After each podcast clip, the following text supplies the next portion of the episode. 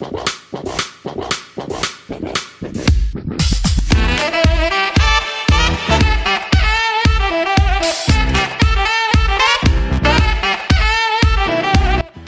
back to the Western Reviews Podcast, or, you know, if you aren't new, welcome, welcome.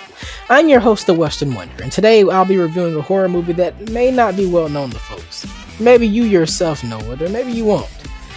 Now, before we get into the review, in case you're new, there's four other Halloween themed horror movie reviews I've done this month. Those movies being Beetlejuice, Dracula, A Nightmare on Elm Street, and most recently Carrie. Now, if you're interested in checking out those reviews, check out the podcast on various platforms, including Spotify, Apple Podcasts, iHeartRadio, TuneIn, Google Podcasts, and many others, where you can listen, stream, or download the episodes. You can also follow me on my Twitter page, which is at reviews underscore western, or on my Instagram page, which is at Western Reviews Official. All support by sharing is appreciated as well. Now, let's get right into the review.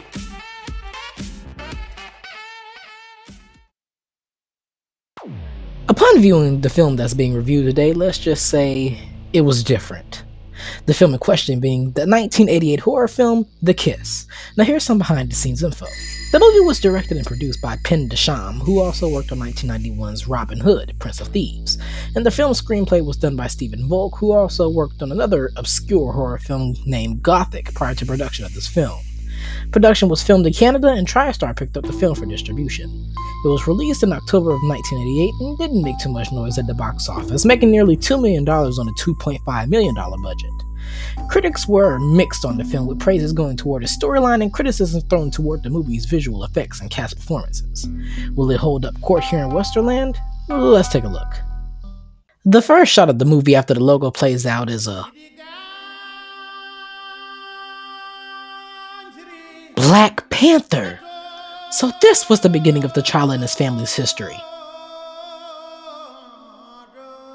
Well, apparently the story stretches back to the early 60s in the Belgian Congo, time before Congo was an independent nation in Africa. Two sisters, Hilary and Felice, are ultimately split up early in their childhoods. As Felice is sent away with her aunt, she witnesses her aunt becoming possessed after noticing a talisman in the distance. The possessed woman suddenly attacks Felice, kissing her as blood seeps out of her mouth, and the woman dies afterwards. The train's conductor discovers her body as Felice departs the train with the talisman. Flash forward to the 80s, where Hillary seems to have a lovely family at hand. She lives in New York with husband Jack, played by Nick Kilbertus, and daughter Amy, played by Meredith Salenger. During the party, Hillary receives a surprise phone call from Felice, played by Joanna Pacula, who would like to reunite with her sister. However, Hillary declines the invitation and the convo uh, abruptly ends. While Hillary runs out for an errand, she gets involved in a horrible car accident, where she dies after being hospitalized hours later. Months go by, and one day as they pay their respects to Hillary at her memorial site, Jack and Amy happen to run into a grieving Felice, who properly introduces herself despite the hesitation from the actors' faces. Uh, are you going to say your line? Uh, no, I think it's your turn. Are you sure? You know what, honestly, I don't know anymore. Let's just look at the camera for a moment. As she explains her backstory with Hillary, Jack and Amy head back home to let Felice continue to grieve in peace. Some days later during breakfast, Felice is invited to the family home where she talks about her life further, stating that she works as a model for a vitamin company.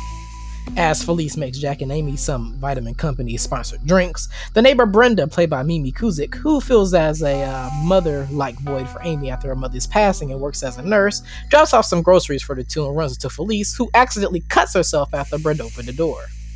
Brenda seems to get allergies from being around cats, and well, being that there are no cats to be found in the house, I'm suspecting the new woman in the house really hard right now.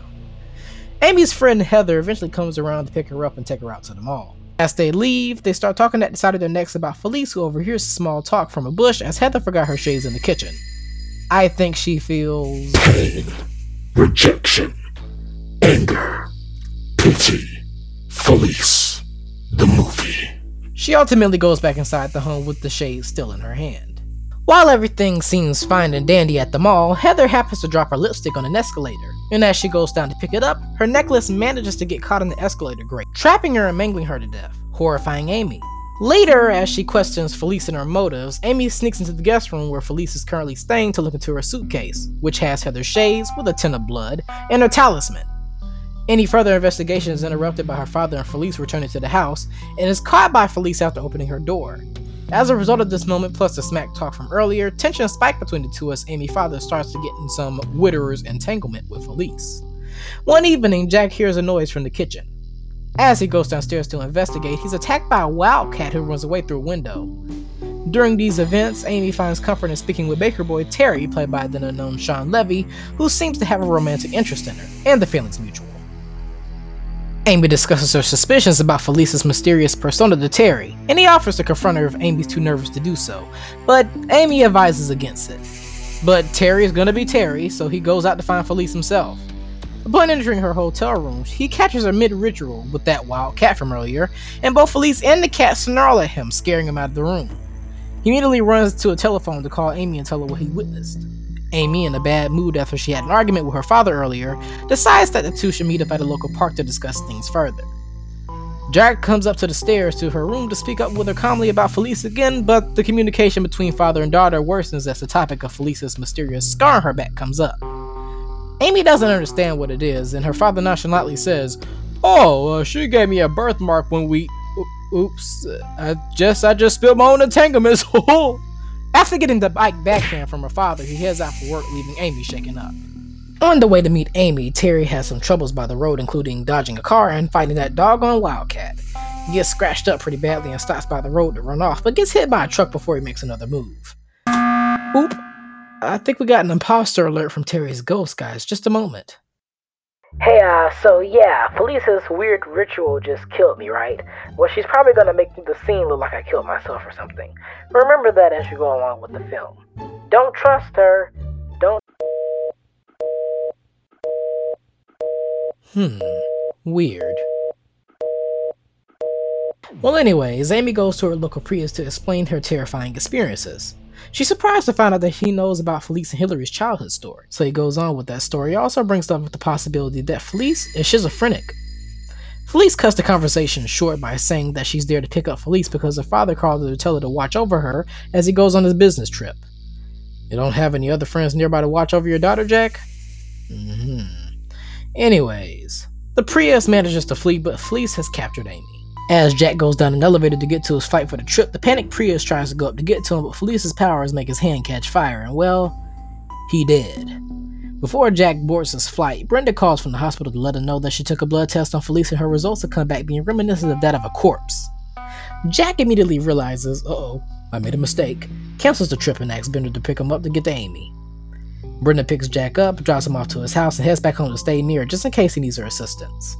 He finds Amy upstairs, who appears to be rather pale and sickly, and he confronts Felice, who explains to her and Amy share the same bloodline and plans to pass down a historical family curse with one little kiss. Their conversation is interrupted when Brenda calls in to make sure that Jack is fine, and however, since Felice is in the room and in control, he stays cryptic on the scenery but makes sure to let her know that Amy, of all things, is doing okay. Brenda warns Jack to stay away from Felice, but he signals to put the phone down and, well, more on-screen entanglement happens between the two as Amy wakes up from her slumber and notices her surroundings. Brenda manages to get her out of the room, but on the way out, accidentally knocks down a doll which triggers Felice's powers. Stopping the entanglements, Felice looks outside to see no one out there, but we see a scared Amy and Brenda hiding in some bushes. Noticing the doll has blood seeping from her head, Felice uses her powers to figure out where Amy is. Her power ritual is cut off when Jack confronts Felice while breaking her talisman. Angered, she knocks him out cold and has her attention brought out from the window as that pesky wildcat is on the loose again, and she attacks Brenda. She manages to win the battle though by stabbing it with a pitchfork and setting it on fire, watching it burn. Now knowing where Amy is, Felice frantically goes down the roof to get to Amy and the battle is on. Brenda attempts shooting her, but as Felice is already dead on the inside, it doesn't affect her much. She attacks Brenda and traps her in a ring of fire. She continues to search for Amy, who's run off by the gate to escape, but as she struggles with the lock, Felice catches up to her and tries to kiss her. Amy breaks off the kiss and runs to the pool as everyone is trying to stop Felice. The parasite that carries the curse escapes Felice's mouth as her corpse of a body floats down the water and tries to get Amy to pass the curse on, but father entanglement burns it on time. Insert a big water explosion and everyone's okay. That's pretty much the movie. Now, for my thoughts on The Kiss. The movie is interesting and good fun all around. Not the best horror movie, but you know, you get what you get here. The positives go toward the creative use of visual effects throughout the film. Blood, lots of blood. Oh, and shiny things too. Also, the music score paired with the visuals is sure to give you a chill or a laugh depending on the situation and how you feel about the scene overall. The cast do their thing by keeping the film's story moving and giving it the best of the West works. Mimi Suzuka's neighbor Brenda was probably my favorite performance as the character works hard in the health field, and when she's not, she's down to earth and very approachable. Plus, she also cares for main character Amy, with Meredith Salenger giving her a very straightforward and modest performance. Joanna Pacula as Aunt Felice is a runner-up as her character to the other characters in the film's story arc is built up on mystery, and the climax is quite interesting to see. The only negative, which shouldn't bug the movie as a whole, is the jarring scenery changes. From daytime to nighttime, it was like horror on cocaine a couple of times, and we all know what one wise man said about cocaine. Cocaine's a hell of a drug. Overall, while the film isn't the best of the best horror flicks, it should be good fun to watch. I'd recommend it if you like to see crazy figures in action. Well, I'm the Western Wonder, and I hope you enjoyed this review. Next up on the Western Reviews podcast, The Fly. And uh, here's a quick fun fact here. Apparently, one of the special effects crew who worked on The Fly also worked on The Kiss. Try to see the comparisons if you watch these movies. The Kiss is on YouTube somewhere, so you should search it out. Anyways, if you've enjoyed this episode, don't forget to give feedback and share the podcast. And like I said earlier, all support is appreciated. And I do mean that. Western Wonder, out.